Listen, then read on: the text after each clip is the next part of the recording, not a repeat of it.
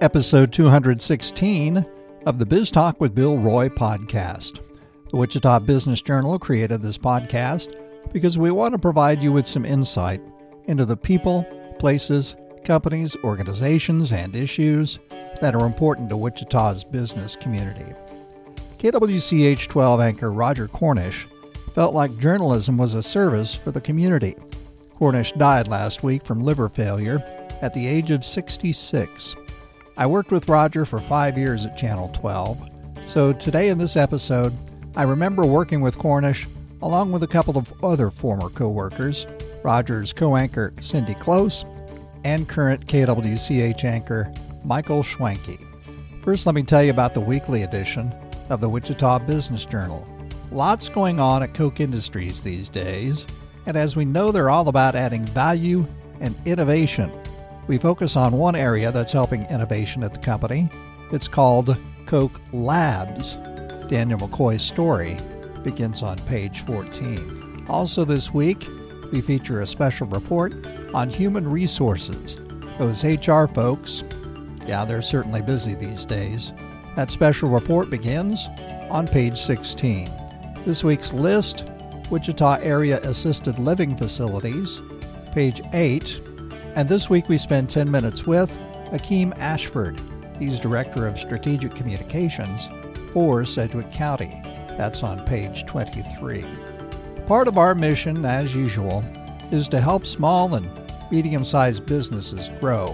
One significant way we try to accomplish that is through our weekly leads section. We list bankruptcies, new real estate deals, building permits, new corporations, who owes back taxes, court judgments. Our leads section this week begins on page 19. Equity Bank means business. That's why they've created business solutions to help you solve your business challenges. Visit them today at equitybank.com. Well, Cindy Michael, thanks for joining me today. Cindy, you got the KWCH in 1991 after working at CNN Headline News. You were the first among us, we three anyway, to meet Roger. What was your first encounter like? Well, my first encounter was when I came for an audition. Um, I was one of three or four people they were trying out to replace Susan Peters. And uh, that's an awkward position to be in. You don't know anybody, and you have to sit down and have uh, rapport, uh, rapport with the person you're uh, co-anchoring with. But Roger made it really easy. Uh, we both have a love of sports, especially basketball, and so that kind of broke the ice for us, and we could talk about that. But you know, as you as you saw, Roger's an easygoing guy, and he will joke around and put you right at ease. So um, I got to see the real Roger right away. We went out to dinner that same day, and he was just the same on the air, off the air. He he was just great. Funny. So once you got once you were selected for the job, and you started getting to know each other, is that an easy process? Oh yeah, totally. Um, as I spoke in his eulogy, we didn't really hang out outside of work just one time, but you sit next to somebody, you go a half hour early and you proofread your scripts, and you're between commercial breaks and sports and weather. There's a lot of time to talk. And over 25 years, we got to know each other really well. Uh, everything about his family, his trips, just everyday stuff that you talk with about a friend. It was like that. Well, thanks for keeping it clean here on the podcast. I appreciate it. Oh, I could I could tell some stories. You're right. oh, right. I know. I, I bet you could. I have no doubt. well, uh, I left the Eagle in 97 to become assignment editor, and uh, my desk was right next to his. I didn't want to bother him really at first. So we got to know each other, though, real quickly. We had similar senses of humor, and I think that helped a little bit. Used to give people trouble every once in a while. And I remember giving it back to him a couple times. And I think he respected that. And that started a good friendship. Michael, I think that's you, a good point. Yeah. That exactly. he respected it if you would give it back to him. Right. Michael, you got to channel 12 at the turn of the century. Uh, talk about meeting Roger. My first meeting, I had come, I was in our Dodge City Bureau and they brought me up for training.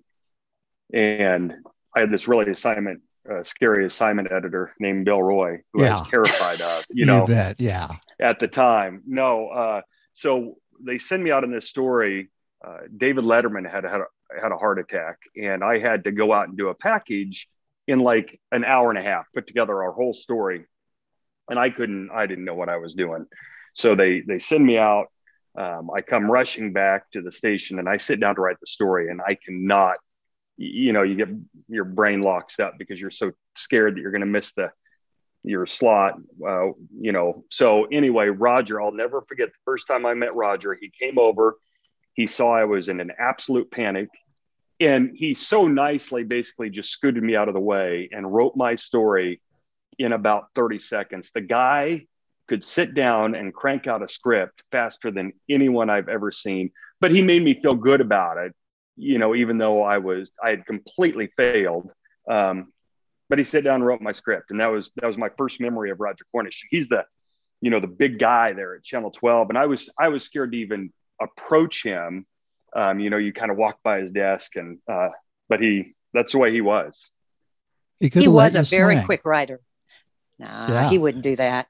But no, uh, that's wouldn't. one thing I talked to, um, I got to see him in the last couple of weeks, and uh, I wanted to to praise him because that's not the kind of thing you do when you work with somebody. I mean, on occasion you do, but I wanted to tell him what a good writer I thought he was, and he is a really quick writer. I labor over things. I mean, I'll take days if I'm given days to do something.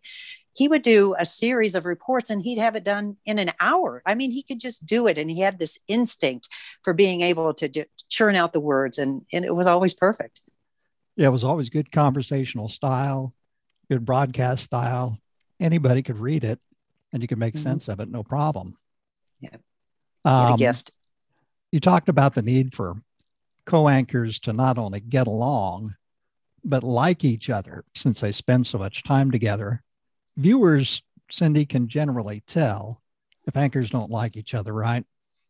I think so. I think so. And uh, people assume you get along and you can right. kind of fake it but when it goes on so many years you can tell if people don't get along and um, having a sense of humor really helps in a lot of ways and we we have a lot of tense moments on air especially continuing coverage and live coverage and it just helps to be able to release the tension a little bit. And he always made it easy. I mean, election nights were the worst when right. you're waiting, waiting for numbers and they aren't there. And uh, he just kind of said, you know, it is what it is. Don't don't sweat it. But we we did get along. Give me a couple of your best Roger stories, Cindy, and again, keep it family friendly. Ooh, well, I, I brought up earlier, I think in the tribute on Channel 12, how he would do anything for a story, like the year he was in a hot tub at the Kansas State Fair. Right. I don't know how many years people remember that. It even came up, you know, 20 years later. Um, best Roger stories. Gosh, I don't know. They'd be more serious ones than you would expect. I think, uh, you know, coverage of 9 11, the Greensburg right. tornado, um, the Haysville tornado. I just think uh, people remember the jovial Roger and the quick witted Roger, but the serious Roger was pretty important on events like breaking news and tornadoes and, and 9 11. And he just, you know, he knew how to have a balance there and when to be serious and when not to be serious. So I can't point to anything individually in particular, but it was just the whole of him that right. made an impression for me. I don't know, Schwanke, you have stories? Yeah, Michael. Yeah, I, you know, I never, you know, as you talk about the the different kind of stories, Cindy, I never quite figured out. Roger would super focus on certain stories um, that would just consume him. Um, you know, and we talked a lot about, you know, even in his uh, retirement and at the funeral, how focused he was on uh, dates and certain facts. So some stories he would really grab onto and focus on. And like I, you know, Cindy said at his funeral that, you know, he would, a date would pop up and in the middle of the meeting, he would say, well, today is the anniversary of whatever. And, you know, back in 1959. And it would just be in his head. He didn't have that marked on his calendar.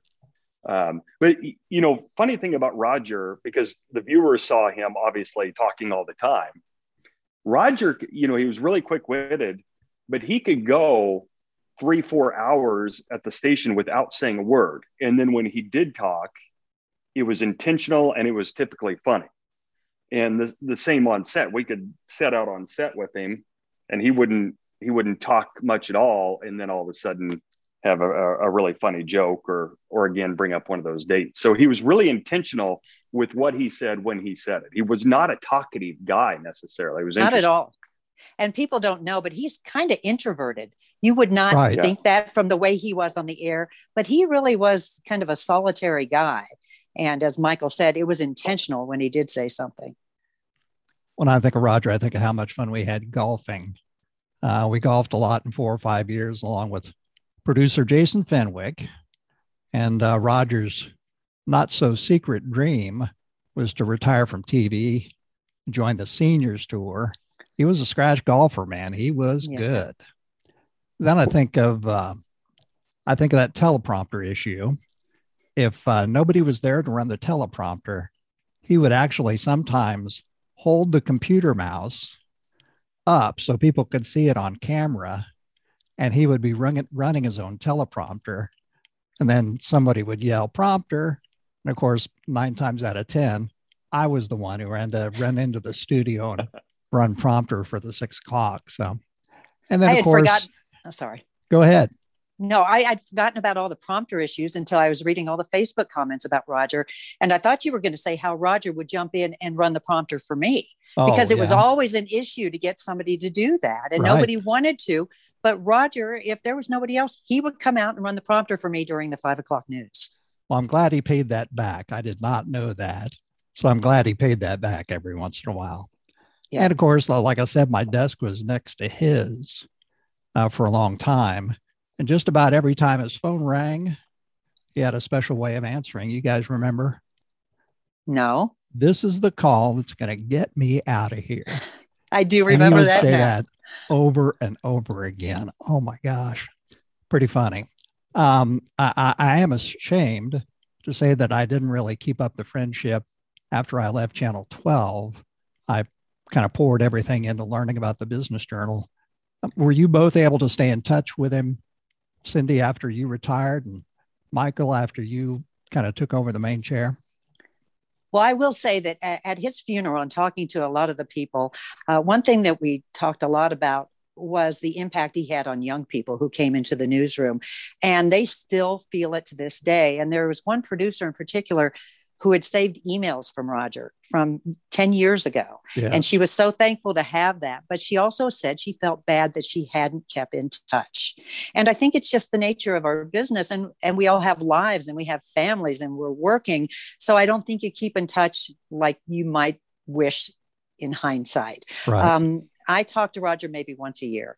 And I took up golf in the last year and I was hoping he would take me out and give me some tips. Um, but by then he had quit playing golf. And you mentioned him being a scratch golfer. He told me he quit playing because he was disappointed in himself. He couldn't just go out and have fun with the guys and golf. If he shot more than 80, he was really upset and he thought that was unhealthy. So he stepped away from playing golf, which we all assumed that's all he would do in his retirement. And he actually had real bad back issues too. Yes. There were a lot of times mm-hmm. when he'd be in the newsroom just laying down on the floor flat on his back. So, yes. Michael, did you get a chance to keep up with him? Yeah, a little bit. And, you know, just as Cindy said, I'm, I'm sitting here looking at you, Bill, and, you know, you're one that I wish, like Cindy said, I wish we could stay in contact with everyone. And right. it's good to see you. But it's funny because after Roger retired for a while, you know, we talk about funny stories. He would just pop into the newsroom. Well, one time he just popped in after his retirement, came in, filled the printers, and then left. Because uh, that was that was Perfect. his thing. You know, he always uh, obsessed about about the printers. It, you, Cindy, you mentioned, you know, he was hard on himself, like on the golf course. I don't, I don't think viewers realized. I don't think Roger ever gave himself the credit he deserved you know, as a journalist, as an anchor, I, I almost think, you know, looking back now that he doubted himself. I, I think that um, he saw himself as as a lesser person than he was, and and we saw that. We did this retirement special for him uh, that was 30 minutes long. And we had a tough time even getting him to stay at the station and, and watch it. Uh, but in the studio there, as he was watching it, I think then it hit him uh, just how many people that he had impacted over his 40 plus year career. And I think it bothered him so much um, in a good way. After that retirement special aired, you know, we we had you know a little champagne there, and everyone kind of gathered. Roger left. He didn't say goodbye to anyone. He, you could tell it was bothering him. He turned, walked out the door, and left. And I think watching that whole package, all of a sudden, I think it's set in that oh right. my gosh, I did have a huge impact on mm-hmm. on not just the viewers, but he watched all these people over his entire career that he did impact, and I I think it bothered him. I you know he was introverted. Um, I, I think he I, I do think I think he doubted himself when he when he shouldn't have. Well, and he saw these people that went to college. He didn't go to college. He was right. self-taught, but he had the best instincts. And and then when I came from CNN, I think he kind of took a step back and thought, oh, she's this big shot from CNN. And I tried to say, it's just the same kind of newsroom. It's the exact same thing. It just has a bigger audience. It's day to day, it's exactly the same, Roger. So don't, you know, don't give me any special credit because I work there. It, I just lucked into a job. But, um, and I talked with him in the I got to spend three hours with him in the last couple of weeks. And I wanted to make sure he knew that, that you're a good writer. You impacted so many people. I really looked up to you and your skills. And our news director, Kim Wilhelm, said that really Im- had a, an impact on Roger hearing that. That because you said he doubted himself. Why didn't I go to a bigger market? Well, he chose to stay in Wichita because right. of family. And and you can't replicate the life you have in Wichita somewhere else. He couldn't move to a big city and play golf in the morning and go to work. It just, it just doesn't happen. And so he chose a lifestyle. But when he'd see people move on, he's you know, every once in a while be like, oh, I never went anywhere. But right. he had a great life. He was, Michael, you talk about, you know, his seeing that impact. He was kind of humble almost to a fault. And I could see where that would overwhelm him. And I think you're exactly right. He was kind of overwhelmed by that by his impact and and that was probably a good thing for him. He, he was very humble and i told someone i was out in pratt for miss kansas and i have a fun story to tell on that but um, you know he he didn't like what's funny about roger we have to do you know a lot of public events where we do public speaking and I, I don't like it but roger once told me he said that he stresses and if he did if he had a public event where he had to go see people it would really stress him out. And he didn't like he didn't like being in front of people like that uh, necessarily. He didn't like those accolades and people complimenting him um, because he was he was so so introverted. But you know we talked about the impact he had on people. So he he hosted miss kansas for years out there. And i was out there for the competition this weekend. And we did a tribute for him because when I was talking to him in his final days there, two days before he died, we talked a little bit about Miss Kansas, and he said how much he loved going out there and seeing the people of Pratt. But uh, when we did the tribute for him, um, the crowd stood up and gave him a final round of applause, and it was a standing ovation, and it went on and on. And I, you know, I wish Roger could see that and the impact that he had on just those people he would meet a few times. Um, but I, I, can't wait to show it to his family because that even out there in Pratt, that you know he'd go out there once a year, he'd meet people, and everyone remembered him uh, because he made an impact, even if he met them once or twice. Cindy, you said you got to see him before he died. Michael, you spent some time with him. How was your visit, Michael? And uh, what were some of the things you talked about? Uh, we talked about work. Um, you know, I, I saw him at the very end where he was down to just a few words, but um, I, I, I actually played his part of his retirement video on on my phone when we were sitting there, and he really sat up and watched that. But he, in his final days, every person that came in, and Cindy mentioned it at at the funeral, just how at peace he was with with everything, and making sure that's a hard room to walk into I, you know, I, Cindy mentioned how nervous she was.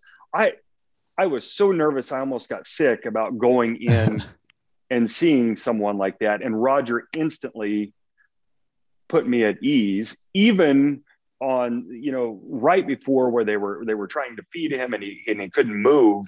He still put put you at ease. So and was still telling jokes.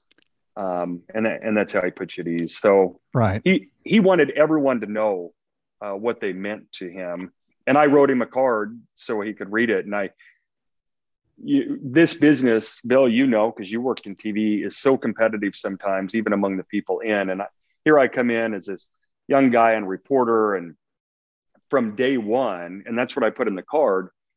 Roger helped build me up to where I am today. Right. And, you know, even as he was, you know, uh, going part time and I was taking on more of the shows, everywhere he went, he would tell people to watch me and built up my career. And he could have easily been threatened by me or just didn't care, but he was, that was so important to him uh, to build me up into that chair. And I, I just, I told him in that when I wrote him a letter, I just said, I'll, I'll, I'll never forget that uh, because very few people would have done that yeah. to make sure that I succeed. Because what? Not everybody would what does it matter that. to him? Yeah. Yeah. And part of that, part of that is continuing the legacy of Channel 12 being such a great news and journalism station. And he's responsible for that. Um, he and Susan, who turned things around in the late 80s, um, he wanted to see that continue because, you know, he had pride in it. And uh, I felt the same way when I left and then Melissa took over. You want to see the people behind you succeed. Um, when I went to see Roger, it was a Saturday. I mean, everything happened so quickly. I found out in mid May how sick he was. And then we found out uh, about a month later that they had put a time frame on how much time he had left. So that's when I went to see him. And he was still pretty strong. He was using a wheelchair. He was very, very thin, but talking, no problem, no memory issues. Everything was great. And we talked for three hours about everything from my first day there to what he was looking forward to in the future. And I think he thought he had a little bit more time. His favorite mm-hmm. band is Three Dog Night, and they're going to be at the Cotillion in August. So he was hoping to go to that. He wanted to have a fancy dinner out. He's expecting another grandchild he had all these things to look forward to. And when I saw him, he was still pretty strong. So I thought he's going to make it a, another few months. But it also gave me the chance to thank him I didn't write a note. I did it in person. I was holding his hand, and I'd never done that before. Right. But you know, if not then, when? And um, it was. We just had a heart to heart and talked about all the things that we knew about each other. And uh, he told me one thing that didn't happen at the funeral. He wanted he, as he called it, his rollout song to be the song from Caddyshack. I'm all right. That's Um, right. And I'm like, he told me that. I'm like, oh, my favorite singer, Kenny Loggins. He goes, I know that. You know, I'd forgotten, you know, he knew everything about me as much as I knew about him. And so, you know, he had plans, but he was at peace. And he said he was reading the Bible every day. He was meeting with his pastor. And, you know, even when I worked with him, he would say, you, when you go, you go. And I'm like, oh, come on, Roger, you got to do this and stay healthy and you got to do that. And he was always just matter of fact like that. And I always Right. thought he was kidding. And then we get to the end and he's just matter of fact. And, you know, if it's my time, my time, and I'm at peace. Yep. What an impact he had on on not only his uh, coworkers and friends like us, but the uh, KWCH community and and the viewers of Kansas. Uh, everybody will miss him. I know we'll miss him. Uh, guys, I, I thank you for spending a few moments with us, remembering Roger Cornish, Cindy Klose, Michael Schwanke. Thank you so very much. I really appreciate it. Our thoughts, of course, are with Roger's wife, Juanetta, high school sweethearts, and his kids, Chad and Nikki, his entire family, and circle of friends. Guys, thank you. Thanks, Bill. Bill, thank you. And everyone reached out to those lo- those friends that maybe you've lost touch with. That's what I got out of the funeral as we got together. So don't wait. Reach out to them hmm. now. Good idea. Thanks, Bill. Well, that's it for Biz Talk with Bill Roy this week, episode 216. I really appreciate Michael and Cindy sharing some time with us and their thoughts on Roger. Check out all our podcast episodes at our Biz Talk with Bill Roy hub. It's at wichitabusinessjournal.com. Thank you for listening and subscribing. Biz Talk with Bill Roy is a production of the Wichita Business Journal. Thanks to producer Kirk Seminoff, and thanks very much to our sponsor, Equity Bank. Creating the business concept turned out to be the easy part. The challenges that follow is where Equity Bank comes in. Equity Bank was built by entrepreneurs for entrepreneurs. Let them help your business evolve and solve your challenges. Tomorrow is here. Visit them today at equitybank.com backslash evolve. Be well and be safe. Have a profitable week.